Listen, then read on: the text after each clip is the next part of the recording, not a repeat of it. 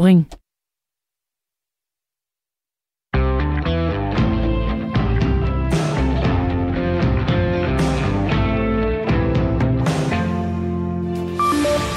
Skyldig, men undgår straf. Sådan lyder dommen i dag til en pirat fra Nigeria.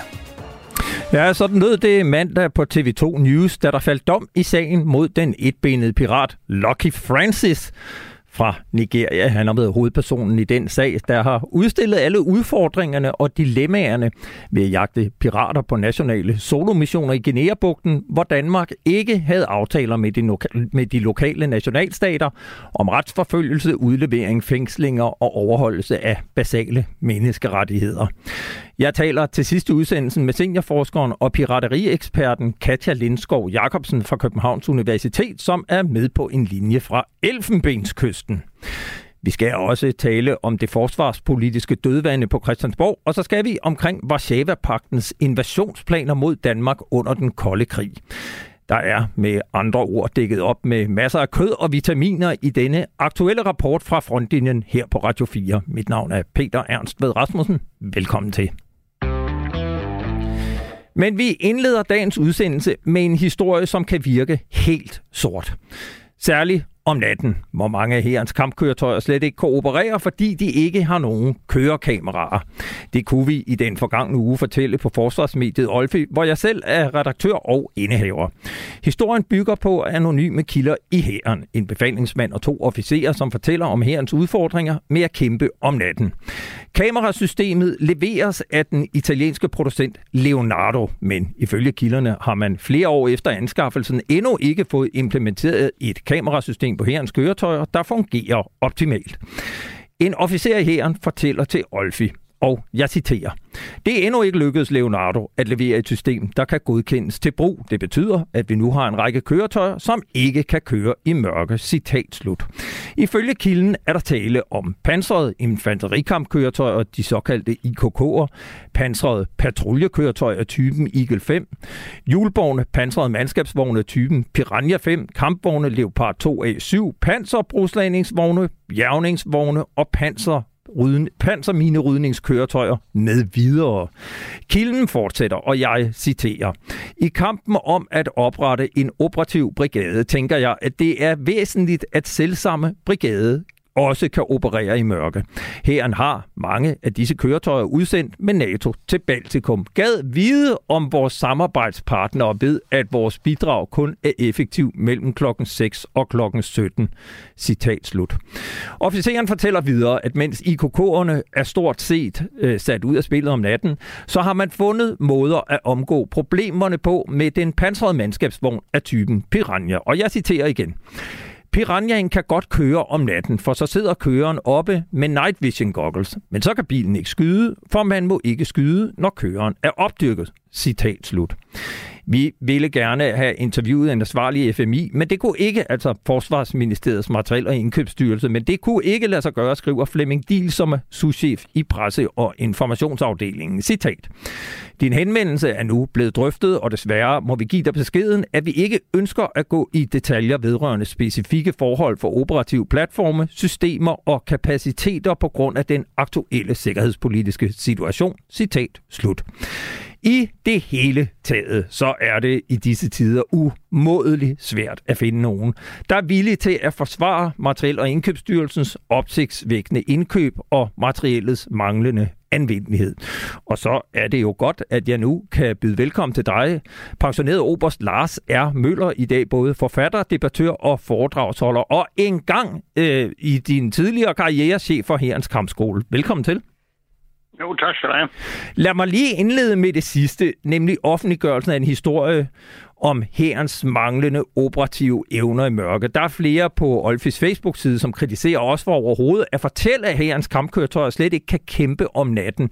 Deler du den kritik, at det skal man lade være med at gå ud med i offentligheden? Nej, overhovedet ikke. Det her, det er jo simpelthen næsten forbryderisk, og, øh, og det er også forbryderisk, eller det er i hvert fald øh, det er ikke hensigtsmæssigt over for vores allierede. Altså, hvis de tror, at vi har en kapacitet, som vi så ikke har, og man fra ansvarlig side ikke vil gøre noget ved det, jamen, så bliver man nødt til at gøre opmærksom på det. Ellers sker der ikke en skid. Præcis. Overrasker historien dig? Ja, det gør den. Altså, jeg, først tænkte jeg, da du, da du ringede, så tænkte jeg, at det er jo ikke 1. april. Altså, nu stopper du. Øh, fordi øh, det her, det er jo, øh, det er jo tåbeligt. Hvordan kan man have kampvogne, infanterikampkøretøjer, pansrede patruljekøretøjer og det lige, som slet ikke kan kæmpe om natten? Jamen, det, det forstår jeg heller ikke, man, man kan. Men altså, det, der, det, det, det her, det er en typisk dansk ting. Fordi jeg vil ved med, at det der system, italienske Leonardo-system, det har man gjort ud for at få en eller anden fælles platform, sådan som man havde fælles øh, for de her køretøjer. Øh, og så har, tror man, at man kan sidde hjemme i sit køkken og lige strikke en løsning sammen, når man nu får øh, forskellige stumper, og det kan man ikke. Altså, vi taler om et svensk, et tysk og øh, flere svejsiske systemer, som man så tror, ved, at det er jo ikke Lego-klodser, det her. De interfererer på hinanden. Altså alene IKK'en har jo en datakapacitet, som svarer til en, en internetcafé. Øh, og man tror, man bare lige kan knokle sådan et eller andet Lego-system ind, sådan, så det hele passer sammen. Det, det er kun Danmark, der finder på det. Hvad er konsekvenserne af det her?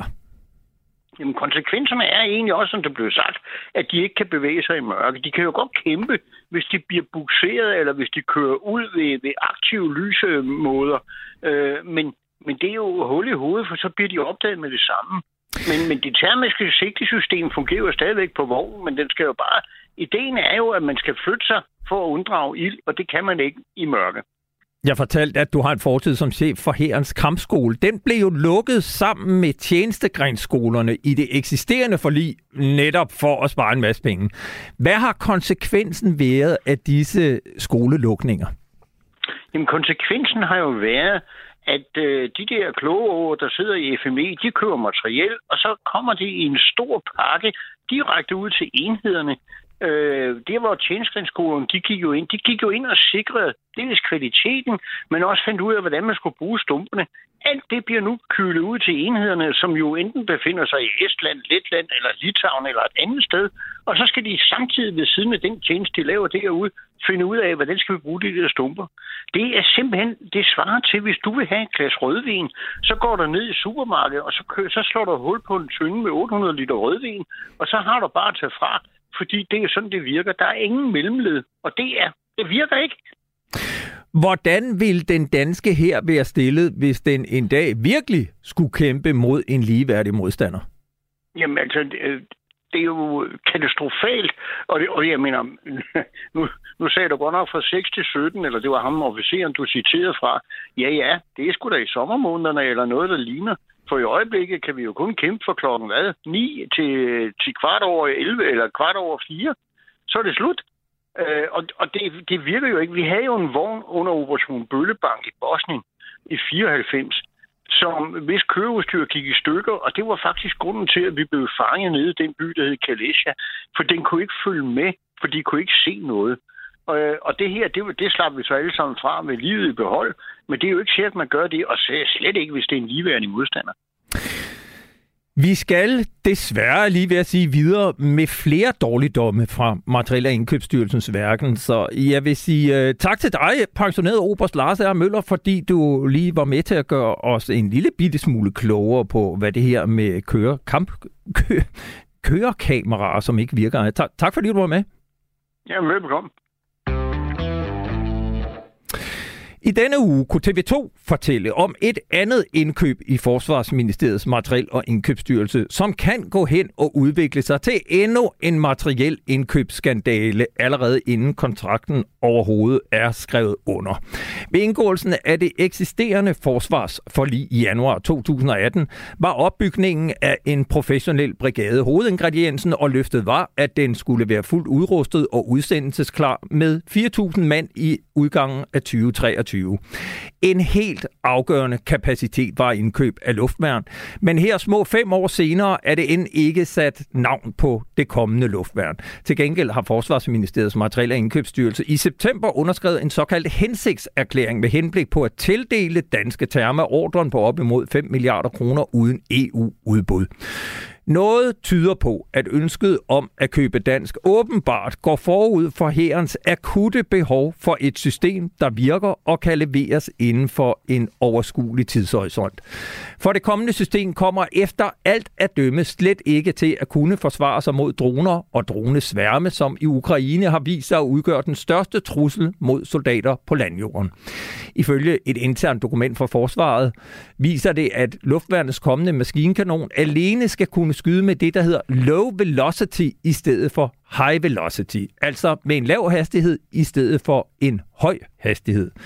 Og til at forklare, hvad det betyder, kan jeg nu byde velkommen til dig, nyligt pensioneret oberst Torben Dixen Møller, indtil august chef for Danske Artilleri Danske Artilleriregiment på Oksbøl Kaserne. Velkommen til. Ja, tak for det. Fortæl os først lige, hvilken forskel gør det, om øh, luftværnets maskinkanon har en såkaldt øh, øh high velocity eller low velocity, eller høj hastighed eller lav hastighed? Ja, altså allerførst øh, kan jeg jo sige, at et luftværnssystem består jo af mange forskellige ting. Den består af et kommando- og kontrolsystem, den består af nogle sensorer, skal, som skal opdage de mål, der kommer, og nogle sensorer, som skal rette våbnene mod øh, målet. Og så består den af nogle effektorer, altså de våben, som i sidste ende skal virke mod øh, luftmålet. Og de effektorer, vi taler om, det er typisk missiler og, øh, og maskinkanoner. Og i, i det her tilfælde, der taler vi om øh, en low velocity øh, maskinkanon 30 mm, øh, som øh, man planlægger på at anvende i det danske øh, luftfaldssystem. Forskellen på en low velocity og en high velocity 30 mm maskinkanon er, at low velocity skyder ca. 200 skud i minuttet mod en high velocity, som skyder ca. 1200 skud i minuttet. Nu er det jo ikke sådan, at man skyder i flere minutter ad gangen. Et øh, typisk engagement mod et luftmål varer måske to sekunder, og for low velocity vil det svare til, at på to sekunder kommer der syv projektiler ud i luften, men en high velocity har altså 40 projektiler ude i luften på to sekunder. Og, og hvilken, kommer... hvilken forskel gør det, når man taler om eksempelvis droner? Jamen, det gør jo en rigtig, øh, en rigtig stor forskel, fordi at øh, det, at der kommer flere projektiler ud, øh, gør jo, at man har større sandsynlighed for at bekæmpe målet. En high velocity har også en meget højere øh, mundingshastighed, det vil sige, at den hastighed, hvormed projektilet forlader mundingen, er væsentligt større på en high velocity end en low velocity. Og det betyder, at hvis man skyder på et mål, som bevæger sig, og det gør et luftmål jo, så vil man hurtigere og med mere sandsynlighed og med flere projektiler kunne ramme et mål med en high velocity. Det fører os jo så hen til spørgsmålet omkring øh, droner, for hvor stor en risiko udgør droner på nutidens og måske i virkeligheden fremtidens kampplads? Det luftværnssystem, som vi taler om til, øh, til herrens øh, første brigade, det er et såkaldt Very Short Range luftværnssystem. Vi må formode, at øh, kampfly og øh, større øh, luftfartøjer, dem er der nogle andre, der må tage sig af. Således at det, der øh, er opgaven for brigaden i forhold til et luftforsvar, det vil primært være, efter min opfattelse, kamphelikopter og den helt store øh, trussel ude på den moderne kampplads vil være droner. Og her er det altså helt afgørende, at man har et effektivt system til det. Og på nuværende tidspunkt, der er en high velocity maskinkanon det er løsningen på øh, droneproblemet. Her til morgen har TV2 interviewet generalløjtnant Kenneth Pedersen, som er chef for Forsvarsstaben. Prøv lige at høre, hvad han siger. Vi har stadig alle muligheder åbne i forhold til det luftværn, vi engang skal have. Og hverken våben, radar eller hvad det nu skal bruges, køretøjer, det ligger fast endnu, men vi er selvfølgelig i gang med et uh, sonderende arbejde på det her, og det er det, det går ud på. Så der er ikke truffet nogen valg endnu. Altså, Kenneth Pedersen siger, at øh, det kan godt være, at der ligger sådan et notat her, et dokument, hvor der står det ene, men i virkeligheden kan det godt ende med det andet. Altså, der er ikke truffet nogen beslutninger endnu. Han åbner også for, det gør han inde i en artikel på TV2, øh, for at det nye luftforsvar kan være det tyske Sky Rangers, som jeg forstår er en hyldevare, der også kan bekæmpe droner. Kan du ikke lige fortælle, hvad er Sky Ranger, og hvad er det, det kan i forhold til, hvis man skulle til at udvikle noget helt nyt? Jo, altså den øh, løsning, som jeg forstår, at øh, forsvaret øh, øh, kører på i øjeblikket. Nu kan jeg så høre, at øh, chefen for forsvarsstaben siger, at alle muligheder er åbne. Men den løsning, jeg i hvert fald havde, har kendskab til, det er en low velocity kanon, som så bliver placeret på øh, en Piranha 5 på det, der hedder det stabiliserede våbensystem. Altså en, en pansret mandskabsvogn, som får ja. en ny overbygning. Ja, det er korrekt. Men øh, hvis man øh, vælger en high velocity øh, løsning, så er øh, selve kanonen så, øh, så stor og så tung, at den skal placeres i et tårn. Men det tårn kan man jo også placere på en øh, pansret mandskabsvogn øh, Piranha 5. Øh, den løsning findes ude på, øh, ude på markedet, og er et, øh, hvad skal vi sige, et system, som efter min mening lever op til, øh, til det, som herren har behov for. Øh, det her, det er jo så et system, der er på markedet. Hvis man nu øh, så fra dansk side øh, sagde, jamen vi skal have noget andet, og, og, og det skal sætte sammen af Therma, altså få det hele til at fungere sammen. Hvor lang tid vil det tage at øh, lave en dansk version kontra, hvis man gik ud og købte et færdigt produkt på markedet? Ja, det ved jeg ikke. Øh, det, øh, det må du jo spørge Forsvarsministeriets materielle indkøbsstyrelse øh, om, men øh, der er jo der er jo for mig at se ingen tvivl om, at, øh, at jo flere hvad skal vi sige, underleverandører, man bringer i spil for at få lavet et samlet system, jo øh, længere tid vil det sandsynligvis tage, og, og man vil formentlig også løbe en, øh, en større risiko for øh, ikke at få et system i sidste ende, som, som fungerer efter, efter hensigten. Øh, når vi taler om det her notat, som TV2 er kommet i besiddelse af, som jo altså er indledningen, og inden man overhovedet er ude og købe noget, hvor meget skal man tage sådan et notat for gode varer? Altså, hvor meget kan man regne med, at det også er det, der bliver købt, og at man ikke nu her midtvejs i processen ændrer øh, bestillingen til, at man i virkeligheden gerne vil have noget andet, der måske i virkeligheden har high velocity? Nu kender jeg ikke det, øh, det omtalte øh, notat, men øh, jeg synes jo, at øh, det, at øh, medierne nu har interesseret sig for sagen og, og udtalelserne her fra, fra chefen for, for forsvarsstaben omkring øh, øh, det forhold, at øh, man ikke har besluttet sig endnu, det synes jeg jo tyder på, at man øh, vender skroen i munden. Og det synes jeg er, er godt. Øh, jeg synes, man skal tage udgangspunkt i, øh, i de trusler, øh, der er mod brigaden, og så øh, anskaffe et system, som kan håndtere de trusler, øh, der er. Alt andet vil være en fejltagelse. Jeg vil sige tak, fordi at øh, du var med her, Torben Dixon Møller, frem til august til for Danske Artilleriregiment i Oksbøl. Øh, jeg skal også lige sige, at vi ville gerne have talt med en repræsentant for Forsvarsministeriets materiel- og indkøbsstyrelse, men styrelsen henviser altså til Forsvarskommandoen, hvor vi har hørt Kenneth Pedersen i det her klip fra TV2. Tak til dig, Torben Dixon Møller. Du lytter til Frontlinjen på Radio 4 med Peter Ernstved Rasmussen. I hylende storm sejler den allierede flåde fra Nordsøen til det mere rolige Kattegat. Vejrguderne var de stærkeste, og det bliver nødvendigt at forlægge landgangsøvelsen fra Torup Strand i Jammerbugten til Skagens østlige strand. En russisk damper dukker pludselig op i billedet, men fortrækker dog umiddelbart inden øvelsen begynder. Forsvarsminister Harald Petersen og forsvarschefen Admiral Kvistgaard får de sidste meldinger. Ja, og rekognoscerer. Og så arbejder landgangsfartøjerne sig frem mod kysten. I fem bølger ruller 50 både med 1500 hårde lædernakker op i strandkanten. Og de tusinder uniformerede og civile tilskuere oplever et militært skuespil, der forhåbentlig aldrig bliver alvor. Bådene slår landgangsportene ned, og tropperne stormer ind mod land. Mange får en våd trøje, men det hører med. Ja, det her er et klip fra Statens Filmcentral, den store landgang i Jylland, med levende billeder fra en stor NATO-øvelse i Jylland i 1952, hvor den kolde krig kun lige var begyndt. Den udviklede sig siden dramatisk, og hvad de færreste måske ved i dag er, at Sovjetunionen og landene i Varsava-pakten havde overordentligt detaljerede planer for invasionen af Danmark. Det kan man læse indgående om i bogen Den Hemmelige Krig, truslerne mod Danmark 1949-1990, som udkommer i dag. Den er skrevet af dig, Niels Jensen, uddannet teknikumingeniør og reserveofficer i flyvevåbnet siden efterretningsofficer kontra efterretningsofficer og derudover mangeårig dagbladsjournalist og forfatter i mere end 40 år. Velkommen til. Mange tak. Lad mig indledningsvis spørge dig. Hvorfor en bog i 2022 om truslerne mod Danmark under den kolde krig?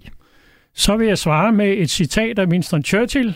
Den, der ikke lærer af historien, er dømt til at gentage den. Og perioden 1949 til 1990, den første kolde krig, er en meget vigtig periode i den nyere Danmarks historie, ikke mindst i relation til den nuværende europæiske krise. Den anden kolde krig, den er jo i fuld gang lige nu, men den er noget varmere end den første. Ja, øh, du skriver om truslerne mod Danmark under den kolde krig. Hvad var øh, truslerne? Det massive omfang af russerne og de andre Varsava-pagtlandes øh, planer. Ja, bare, bare fortæl til mig. Det er bedre, end du står og læser op. Jamen altså, øh, russerne og Varsava-pagtlandene, Polen, Østtyskland osv., de havde udarbejdet meget massive planer til øh, angreb mod Danmark i forbindelse med en konflikt med NATO. Og, og, og hvad, hvad gik truslerne ud på? Problemet det er jo de danske stræder, Storebælt, Øresund og Lillebælt, som er vitale for øh, de østlige landes øh, muligheder for at sejle imellem øh, øh, Østersøen og Nordsøen.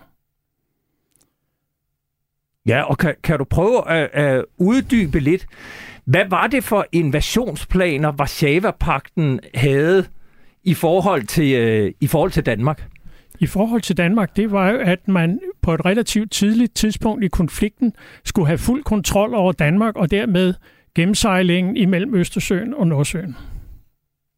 Ja, og, og hvad, hvad gik planerne ud på? Planerne gik ud på for eksempel et fremstød op igennem Jylland, øh, fra den indre tyske grænse, op igennem Slesvig, øh, og så op igennem Jylland – og øh, med hensyn til den sjællandske øgruppe, så drejede det sig om at tage kontrol over Øresund og kontrol over Storebælt. Du fortæller øh, mange interessante anekdoter i bogen. Øh, blandt andet omhandler en meget stor interesse sig for tre kirker vest for Køge. Hvem var det, øh, der pludselig fattede stor interesse for disse kirker? Det var den polske militærattaché i København, øh, politiets efterretningstjeneste, som fulgte de østlige landes øh, diplomater, fandt ud af, at han interesserede sig ordentligt meget for de tre kirker, Solrød Kirke, Havdrup Kirke og Snollev Kirke. Og interessen gik på, at han fotograferede de kirker øh, under alle forskellige lysforhold øh, på alle tider af døgnet, men han var overhovedet ikke interesseret i kirkernes interiør. Og så fandt vi jo hurtigt ud af, at det var i forbindelse med planlægning af en øh, invasion i Køge Bugt, med henblik på at tage kontrol over Københavns Lufthavn i Roskilde og passet imellem Køge og Roskilde. Havde du kontrol over det område, så kunne du dele øh, Sjælland op i to dele. Og, og hvad var det, kirkerne skulle bruges til? Kirkerne skulle bruges i forbindelse øh, med en luftlandsætning som navigationsstøttepunkter. I det invasionen starter altid om morgenen, så kommer de øh, øh, polske kamphelikopter ind over Køge Bugt, stiger op til cirka 200 meter, og har solen i ryggen, og så ser de først en gul kirke, og så en gul kirke, og så en hvid kirke, og trækker en linje der igennem, og så lander de på Københavns Lufthavn i Roskilde, og så øh, sikrer specialstyrkerne den lufthavn, hvorefter øh, de fastvingede transportfly kommer ind og udlåser de øvrige styrker. Hvor, hvor detaljeret var de her planer? Jeg tænker på, altså var der simpelthen sat øh, regimenter og enheder på, hvem der skulle gøre hvad? Lige præcis, det var der. Og øh, jeg har fundet en CIA-rapport, der er fra april 1989, og den beskriver øh, Varsava-paktens aggression imod Danmark. Og der er meget detaljeret listet de polske enheder, de østtyske enheder og de sovjetiske enheder, som skal lave luftlandsætning og landgang øh, i Danmark. Og det drejer sig om relativt store styrker med store kampvognstyrker. Øh, jeg selv lystsejler og har sejlet rigtig meget i Øresund og har et utal af gange også rundet Helsingør og Kronborg både styrbord og bagbord. Du fortæller jo en meget interessant oplysning om de såkaldte spritbåde, der sejlede mellem Helsingør og Helsingborg. Øh, hvilken opgave havde de så frem, der udbrød en krig eller en konflikt imellem øst og vest? Det var specielt de svenske øh, Scarlet-både, som øh, den svenske marine havde udskrevet til minelæggere i en given situation, i det Danmark og Sverige havde et uformelt øh, samarbejde om lukning af Øresund ved minelægning. Og øh, de her svenske øh, øh, spritbåde, de var øh, så øh, udskrevet til minlægger, og der svenskerne afholdt øvelser med dem, sådan at de kunne anvendes til at lukke øh, Øresund fra den svenske side og tilsvarende fra den danske side. Hvor, hvor meget øvede man det her dengang? Jamen altså, øh, vi havde jo i Danmark øh, de store minlæggere, Falsterklassen, øh, der var nogle af de største minlæggere i NATO-regi, og øh, de skulle lukke Storebælt og øh, Lillebælt og Øresund. Og det sidste, det skete jo selvfølgelig i koordinering med svenskerne. På laveste taktiske niveau. Der er en pikant historie i det, at, øh, at øh, der blev lavet en, nogle såkaldte øh, magnetsløjfer, som kunne indikere øh, undervandsbåde, der sejlede neddykket igennem de, de danske stræder, altså både Storebælt og Øresund. Og der var på laveste taktiske niveau en øh, hemmelig telefonledning imellem øh, Hellebæk, øh, hvor den danske marineudkigsstation ligger, og sådan en tilsvarende station over på den svenske side, sådan at den danske operatør Hansen, han kunne ringe over til den svenske operatør Jønsson på den anden side. Det er jo øh, det er dybt fascinerende at, øh, at, at, at læse de her øh, historier. Et, et af dine kapitler, det omhandler CIA's mesterspion, kalder du kapitlet. Hvem, hvem var CIA's mesterspion? Det var den polske Robert øh, Kuklinski, som øh, var leder af den polske hærs planlægningsafdeling og dermed medvirkede i Varsava-paktens planlægning øh, mod øh, øh, NATO. Og øh, han kom lidt i tvivl på et tidspunkt, da han vidste, at Varsava-pakten havde en meget stor numerisk styrke af konventionelle styrker, og øh, han vidste, at NATO ville svare igen med taktiske atomvåben. Det ville så indebære, at hans land, Polen, i mange år derefter ville ligge som en radioaktiv ødemark. Og det synes han ikke om. Uh, derfor henvendte han sig til amerikanerne og var i ret mange år en særdeles effektiv spion for amerikanerne, som i tide fik hævet ham ud, inden at man øh, i, i Sovjetunionen opdagede, at der var en, en, en, øh, en læk på meget højt niveau. Og så er det jo noget med, at han får jo faktisk en medalje. Ja, øh, efter at øh, Varsava-pakten er ophør, så øh, får han øh, en polsk medalje øh, af den polske minister, og det var under amerikansk pres. Så efter sin død, så blev han hedret for sin øh, indsats. Det var i hvert fald ikke noget, der skete, mens, mens han levede. Hvad, for, fortæl lige, hvad har været det mest overraskende under researchen til den her bog?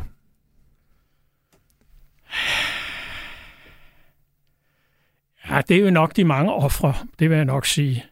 Altså, det svenske flyvevåben mistede omkring 625 piloter i Østersøen tilsvarende tal for de danske flyvevåben, der mistede det vi omkring 153 piloter under den kolde krig, altså fra 49 til 90. Øh. Men hvordan, øh, nu siger du, øh, altså tabene og offrene, der var jo ikke krig. Hvad, hvad, Nej, men hvad? flyene styrtede jo ned, og der foregik jo nogle konflikter ude i Østersøen, både på overfladen, på under overfladen, og i luften. Øh, og der foregik jo øh, luftkampe.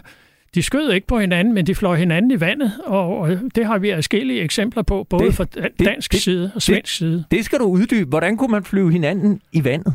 Jo, det er meget simpelt, fordi at øh, når for eksempel et dansk øh, jægerfly øh, fløj ud, så øh, blev det erkendt på radarstationerne både i Sydsverige og i Østtyskland osv. Og, og Øh, så kørte Øst, kom østtyskerne ud, og så lagde de sig lige i halen på den dansker, som i de fleste tilfælde fløj meget lavt hen over vandoverfladen. Og så laver danskeren en undervigemanøvre, og østtyskeren, der ligger lige bagved, han øh, er uopmærksom i et splitsekund, og så flyver han i vandet.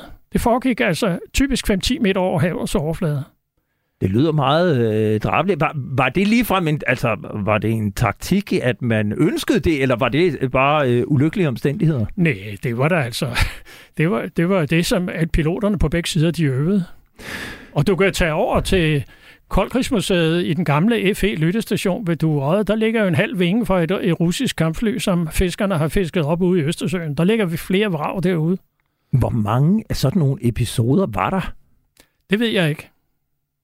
Du fortæller om en anden øh, mission om et øh, amerikansk fly, som øh, får... Det er jo ikke et havari, hvor det styrter, men det får et havari meget høj... Øh, ja, høj, høj, det kan man sige det, øh, hvor det, hvor det overflyver Østersøen. Hvad er det, der sker der? Det er den øh, amerikanske SR-71. Det er verdens hurtigste fly. Det er et spionfly. Det fløj cirka en gang om ugen noget, de kaldte Baltic Express i meget høj højde. Øh, og det fløj, øh, kom over fra Mildenhall i England, fløj ind over Danmark, og så havde de reporting point Kodan ved Møn, og så slog de en sløjfe op i Østersøen med det her fly, hvor de øh, kontrollerede øh, den elektroniske udstråling fra øh, Varsava-pakten, altså om radarstationerne var der, og, og hvad der ellers var. Og så øh, på et tidspunkt op omkring Gotland, så øh, bliver der det, der hedder flame out. Den ene motor går i stykker, og så kan han ikke flyve så højt, som t- han bør gøre. Og så kan han se, at han kan ikke nå hjem til Mildenhall i, øh, i England. Og øh, samtidig følger svenskerne den flyvning, og så kan de se, at han er i problemer. Han går ned på lavere højde, hvor efter to svenske øh, weekendfly bliver øh, sendt ud for at eskortere ham øh, via svensk område. Øh, og så bliver de afløst længere nede af Skånska flygflotiljen. og så da de kommer ind til dansk område, så ligger der to danske F-16-fly og eskorterer ham ned til Tyskland, hvor han lander nede i Nordholz, en, en amerikansk flyvebase i Nordtyskland. Og det, der er det pikante ved det hele, det er efterfølgende, mange år efter, øh, der fik de fire øh, svenske piloter, der var med, de fik Air Force Medal af den amerikanske regering, mens de to danske piloter, de fik ikke noget, fordi der var ingen, der vidste, hvem de var. Men det har jeg fundet ud af. Og det, der er det pikante ved det hele, det hele det sker i 87, samtidig med, at Ronald Reagan er, er i dialog med Gorbachev, og øh, det kunne meget vel have udløst en stor politisk krise, hvis det her spionfly blev nødt til at øh, nødlande i Østtyskland. Det er i hvert fald øh, en bog, der er rig på mange detaljer om, hvad der i virkeligheden foregik under den kolde krig, og jeg kan kun varmt anbefale historisk interesserede forsvarsnørder om at købe den. Den hemmelige krig, truslerne mod Danmark 1949-1990, altså skrevet af dig, Nils Jensen. Du skal have tusind tak, fordi du kom ind og var med. Velbekomme. Du lytter til Frontlinjen på Radio 4 med Peter Ernstved Rasmussen. Nu skal vi videre til det forsvarspolitiske dødvande i Danmark, som er opstået efter, at øh, den fungerende statsminister øh, Mette Frederiksen har indledt forhandlinger om at øh, danne en bred regering. Og nu kan jeg byde velkommen på en telefon til dig, Hans Engel, politisk kommentator, tidligere forsvarsminister for de konservative under statsminister Poul Slytter i 80'erne, og tidligere formand for det konservative Folkeparti. Velkommen til. Tak for det. Uh, vi skal jo øh, tale politik her, og, og jeg siger, at det står meget stille. Kan du ikke give os uh, først og fremmest en lille opdatering på, hvordan skrider arbejdet med at danne en regering frem? Ja, altså hvis vi tager regeringsdelen først, så øh, begynder vi nu at nærme os et, et, et, afgørende, et afgørende punkt, fordi efter en række, vi havde valget, og mandaterne faldt jo ud på en måde, hvor man kan sige, der var et rødt flertal, eller er et rødt flertal, men det er meget spinkelt, det er meget tyndt, øh, og så har vi de blå partier, som jo altså ikke har noget flertal, og så er det Mette Frederiksens bestræbelser jo helt tydeligt har været at prøve at danne en regering hen over midten af dansk politik, og det vil sige med Socialdemokratiet og Venstre som de to kernepartier, og så øh, muligvis sammen med et større eller mindre antal andre partier. Og de forhandlinger, de har så kørt en, en rum tid, og nogle af partierne er røget ud af forhandlingerne, og nu begynder vi at nærme os det, det afgørende punkt. Og hvad er det afgørende punkt? Ja, det er det tidspunkt, hvor øh, især Venstre skal gøre op med sig selv, om de er klar til at gå ind i et regeringssamarbejde med Socialdemokratiet, eller de ikke er det. Og det tror jeg, vi skal regne med, at det er noget, der kommer til at ske sådan inden for den kommende uges tid. Og hvis svaret er nej, ja, så skal Mette Frederiksen jo i gang med en plan B. Og hvis svaret er ja, så skal man i gang med i detaljen at lave et egentligt regeringsoplæg. Øh, så øh, altså, vi skal nok ikke regne med at få en ny regering sådan lige med det samme. Vi kommer nok øh, hen af, tidligst hen af af midten af, af december måned, før det er på plads. Det bliver et, øh, en juleregering. I, I sidste uge inviterede Mette Frederiksen de tilbageværende partier til, man kan vel kalde det et seminar på Marienborg om sikkerhedspolitik, hvor blandt andet Forsvarsakademiets dekan Henrik Breitenbach holdt oplæg sammen med Berlingskes udenlandsredaktør Anna Libak. Hvor meget fylder forsvars- og sikkerhedspolitik overhovedet i de forhandlinger, der er om at danne en ny regering? Fylder ikke ret meget. Og, og det har det simple årsag, at øh, der jo øh, før øh, valget blev indgået det nationale kompromis, hvor et stort flertal af partier enedes om den samlede økonomiske ramme for forsvaret i de kommende år.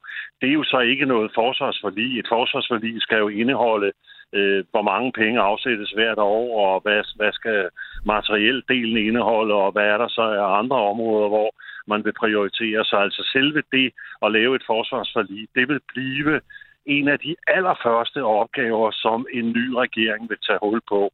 Det betyder ikke, at tingene har ligget stille, fordi i denne her periode har vi jo fået to væsentlige rapporter på bordet. Altså dels den statusrapport omkring forsvarets økonomi, som, som forsvaret og departementet selv har lavet, og dels så har vi fået Silmer Johns, ambassadør Silmer Johns' sikkerhedspolitiske vurdering, øh, som ligesom danner, skal vi så sige, den overordnede sikkerhedspolitiske baggrund for det forsvarsforlig, der skal, der skal udarbejdes. Så der ligger to tunge dokumenter på bordet, men det man venter på, og det der jo så vil komme, når et valg er over, eller når en regering er, er dannet, det vil jo være en, en indstilling fra forsvarschefen. Forsvarschefen er i gang med at udarbejde sit oplæg til en skitse for, hvordan et, øh, et kommende Altså forsvarsforlig kunne se ud, altså et, et oplæg, som, som en ny øh, forsvarsminister, eller genudnævnt, øh, afhængigt af, hvad det bliver, forsvarsminister vil få i hænderne.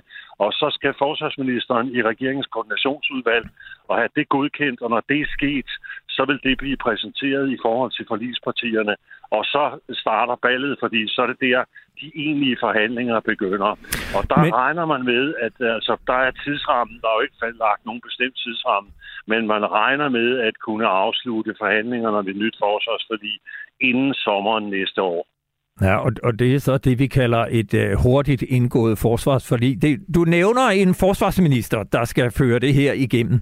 Øh, vi har tidligere talt om Morten Bødskovs rolle, og at øh, statsminister, eller fungerende statsminister Mette Frederiksen, er meget tilfreds med sin forsvarsminister, og formentlig gerne vil have ham til at fortsætte.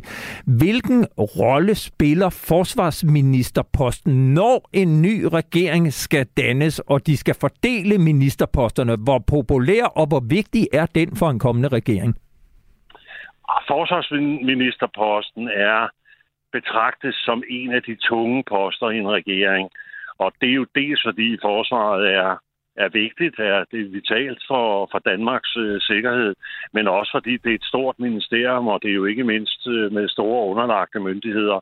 Altså en forsvarsminister i Danmark har jo ansvaret for en af landets øh, allerstørste arbejdspladser, og øh, jo ikke mindst i den aktuelle situation med krigen i Ukraine og med kæmpe udfordringer omkring det arktiske og andet, så, så vil det være at betragte som en af de meget tunge øh, poster. Det er vel også øh, den post, hvor man kan sige, at de største penge skal fordeles i den kommende regeringsperiode, altså med et øh, forlig, der skal nå op på 2% af BNP.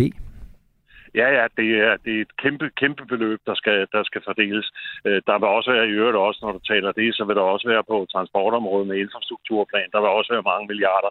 Men det rigtige forsvaret fylder rigtig, rigtig meget.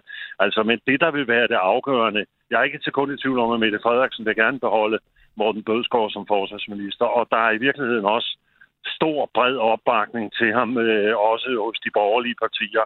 Så altså forestiller vi os en regering med Socialdemokratiet og Venstre, så tror jeg ikke, at Venstre vil have noget som helst imod at, at lade Morten Bødskov fortsætte. Men det handler jo også om at fordele de tunge poster på en måde, så alle partier bliver til set.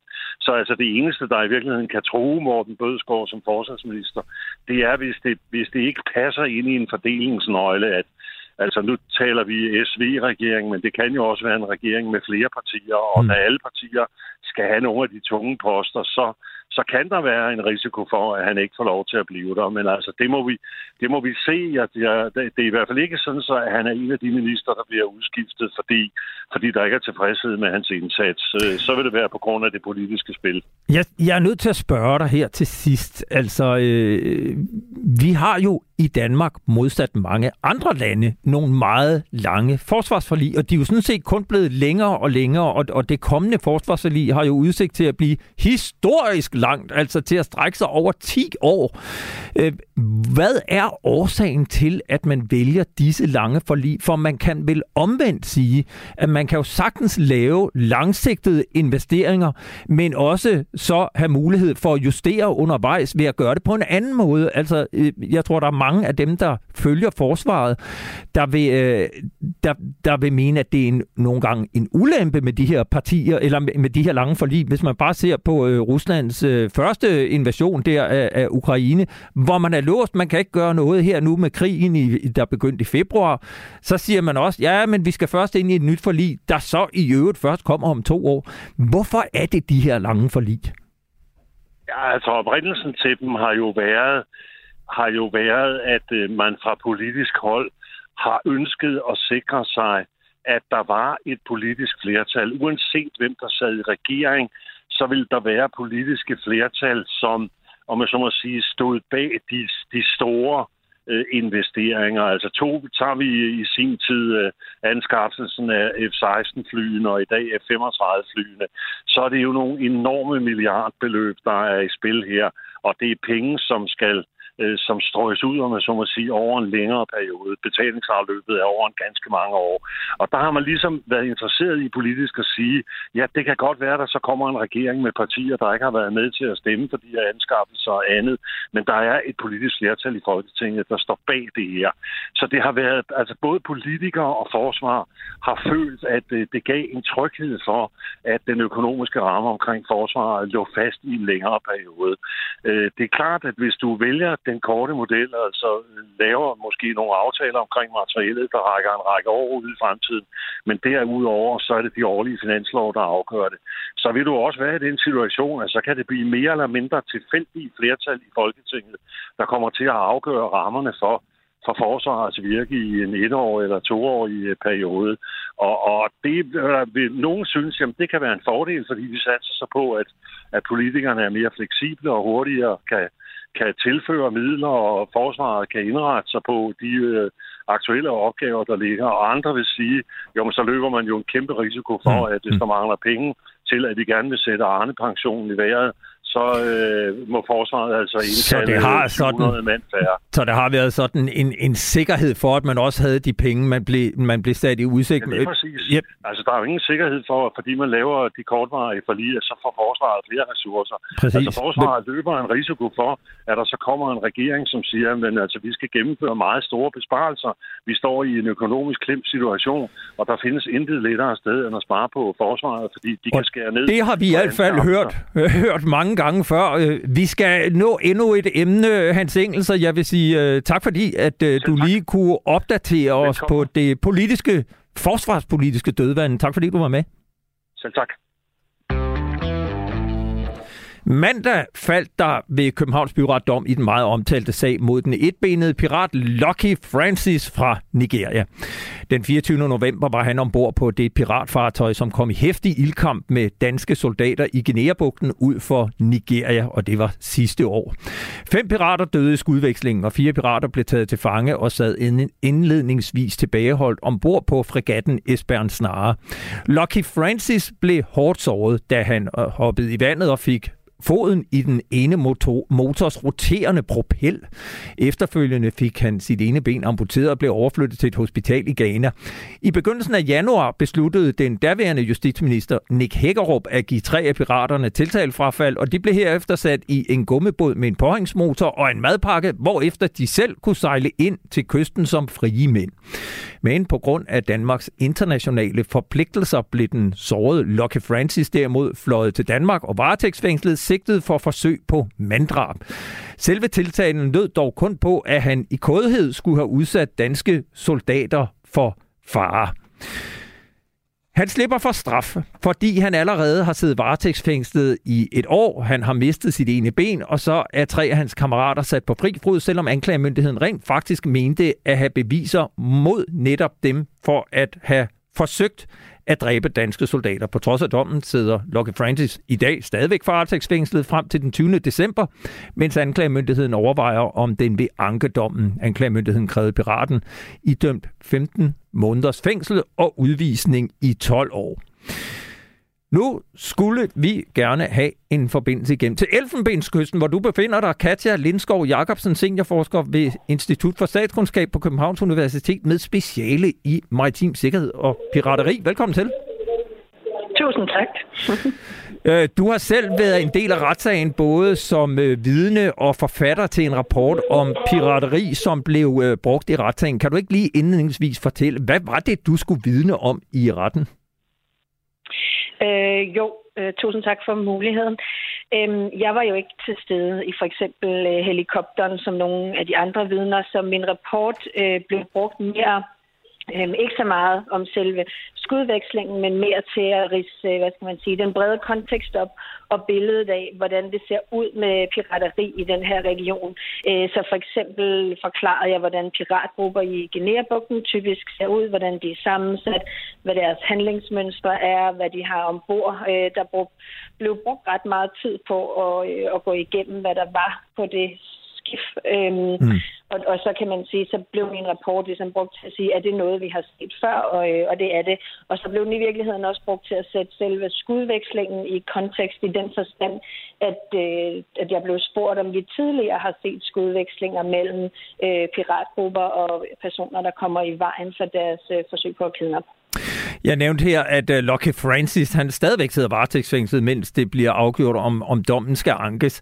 Hvis vi kigger ud på den anden side af den 20. december, øh, hvad sker der så med Lucky Francis? Det han selv siger er jo, at, at han gerne øh, vil tilbage. Øh, så det er det, vi må forestille os lige nu i hvert fald kommer til at ske. Øhm, der skal nok nogle, nogle ting på plads inden, som det kom frem i retssagen. Har han jo for eksempel ikke fået sin øh, protese endnu og sådan noget. Men de detaljer kender jeg ikke øh, rigtigt. Jeg kender mere til, hvordan der ser ud i Niger-deltaget nu, som jo er der, han skal tilbage til. Øhm, og der må man bare sige, at der har lige været, øhm, det er ikke en nem kontekst at komme tilbage til. Øhm, der har lige været meget voldsomme oversvømmelser. Der er rigtig meget udbredt øh, olieteori og kriminalitet relateret til det. Øhm, og så må man sige, op til valget i Nigeria i februar 23 er der nok også ret stor risiko for øhm, usikkerhed forbundet med det. Så, så det er ikke en nem kontekst at komme mm, tilbage mm. til, men øh, det var det nok heller ikke for et år siden. Øh, du har beskæftiget dig med pirateri i overvis. Hvordan adskiller denne sag sig fra de øvrige sager om pirateri, som vi har været vidner til gennem de seneste år? Altså man kan sige, på øh, i Guinea-bugten har vi jo ikke tidligere set nogen internationale flåder gå så langsomt til at øh, tilbageholde formodede pirater. Så, så det er i hvert fald et punkt, øh, hvor sagen adskiller sig ret meget. Øh, dem, der er gået længst i det, man kan kalde, hvad skal man sige, direkte antipirateri, det er nok øh, den italienske flåde, der før har, har afværet angreb, også med en helikopter, og, og i virkeligheden også har været indblandet i, i skudveksling, at de har skudt varsel skud med piratgrupper, og piratgrupperne har i nogle tilfælde skudt tilbage. Men der er ligesom ikke nogen, der er gået så langt, som, som de er gjort. Så på den måde øh, adskiller den sig jo utrolig meget. Øh, de danske soldaters håndfaste svar på de øvrigt meget aggressive nigerianske pirater, øh, det kalder jeg dem i hvert fald. Kan, kan man sige, om mm. den har haft nogen effekt Øh, jeg tror, hvis man skal snakke om, hvad det er... Altså effekt kan man sige... Det, det er et vigtigt spørgsmål, fordi vi i år ikke har set et eneste piratangreb, som resulterede i kidnappede, kidnappede besætningsmedlemmer. Så det er jo et helt utroligt anderledes billede, end det vi så øh, både... Og en positiv år, udvikling. I år. Meget positiv udvikling. Jeg tror bare ikke, at man... Altså, og, og øget flåde til stedværelse har bidraget til det, men er, sådan som jeg ser det, ikke den eneste faktor. Der er jo sket nogle udviklinger til lands øh, olietyveri i Nigerias øh, Nigerdelta, som er der piratgrupperne hørt, det er steget rigtig, rigtig meget. Øhm, og de interviews, øh, jeg har lavet i Nigerdelta, peger på, at det så at den kriminelle branche, øh, pirater, øh, tidligere pirater, nu er involveret i at tjene penge gennem. Og man kan sige, i modsætning til pirateriet i Guinea-bugten, der er sådan meget sæsonbetinget. Øh, vi ser stort set aldrig nogen piratangreb i perioden fra omkring april-maj, og så til over til øh, oktober måned. Og det gælder jo ikke for, øh, for olietyveri, og det man kan øh, tjene på det, det har ikke den samme sådan, øh, sæsonkarakter. Så, så man kan sige, øh, det, det har helt sikkert haft en effekt, at der har været øget tilstedeværelse, og jo også på, øh, på at afskrække, når der har været angreb, og på at komme besætningsmedlemmer til undsætning, lukke dem ud af citadel. Men jeg tror bare ikke kun, vi skal se til søs, hvis vi vil prøve at forklare øh, den positive mm. udvikling. Der er også nogle dynamikker inde i Niger-deltaget, vi skal holde os for øje. Hvordan har Nigeria reageret på hændelsen og på dommen? Ja, det kom jo meget frem. Øhm, det kommer lidt frem løbende, vil jeg sige, men, men især i løbet af retssagen kom det jo frem, at de for eksempel gerne vil have, have udleveret nogle, øh, nogle danske øh, soldater. Så man kan sige, øh, de har ikke reageret specielt øh, positivt, hverken på skudvekslingen den 24 øh, november sidste år. Øh, de mener, at det var alt for tæt på deres farvand til, at noget kunne ske, uden at de var blevet involveret på en anden måde. Og vi kan faktisk heller ikke blive enige med dem om, at der var tale om pirateri.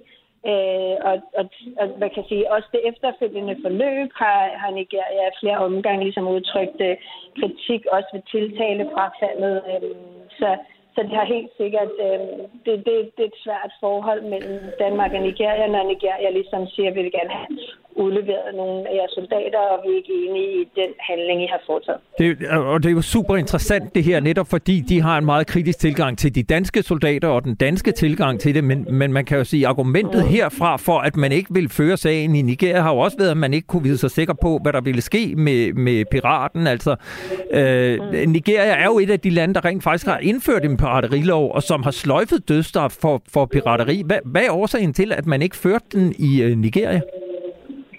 Ja, men jeg synes, jeg, det er et virkelig godt spørgsmål, fordi jeg synes, det er super vigtigt at, at tænke lidt bredere end kun overdragelsesaftaler. Det er simpelthen, det, det har vi diskuteret rigtig, rigtig meget, men det er simpelthen ikke det eneste, der skal på plads. Vi skal også vide, og det kender vi fra Somalia, at de sidder under ordentlige fængselsforhold. Så vi kan ligesom ikke overdrage nogen selv, hvis der er overdragelsesaftaler på plads, selv hvis der er en lovgivning på plads, som sikrer, at de bliver fængslet i stedet for at få dødsstraf og alle de ting, så skal vi også sikre, og det har vi gjort i Somalia, og vi monitorerer stadigvæk, at fængslerne er, lever op til nogle standarder, så vi for eksempel øh, ikke risikerer, at de bliver udsat for tortur. Øhm, så man kan sige, det, jeg tror at nogle gange, den der overdragelsesaftale øh, diskussion har fået lidt for meget opmærksomhed, fordi det er simpelthen ikke det eneste, vi skal kunne sikre. Og, og hvis vi så taler om Lockheed Francis her, hvilken skæbne risikerer han, så fremt han bliver sendt retur til Nigeria?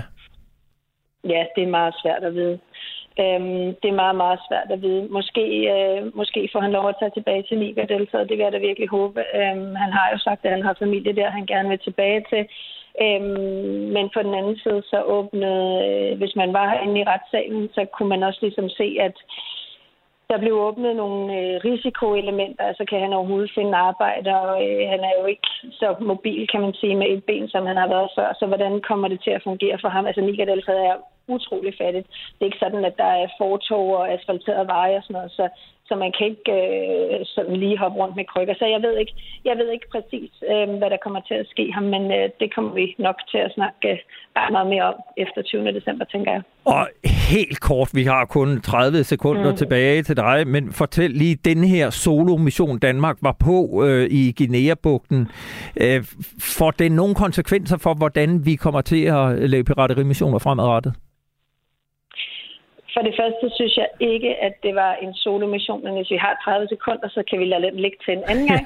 For det andet, så tror jeg da bestemt, at vi som alle andre lande kommer til, øh, eller det ved jeg ikke, men jeg kunne forestille mig, at der øh, kommer til at være rigtig meget fokus på overdragelsesaftaler og fængselsforhold, mm. øh, inden at vi måske kommer til at se øh, ja, antipiraterioperationer på, på den her måde. Du skal have tusind tak, fordi du var med. Katja Lindskov Jacobsen, seniorforsker ved, ja, ved Institut for Statskundskab med speciale i maritim sikkerhed. Vi når ikke med den udgave af Frontlinjen her på Radio 4. Denne udsendelse blev lavet i samarbejde med journalisten Niklas Erbelordein, og i regi, regien sad Rebecca Sofie Nestheim. Du kan som altid skrive til os med gode idéer på frontlinjen radio4.dk, og så kan du lytte til alle tidligere programmer i Radio 4's app, som du kan downloade til din telefon. Tilbage er der bare at sige tak for denne gang, og på genhør om en time, nu er der nyheder.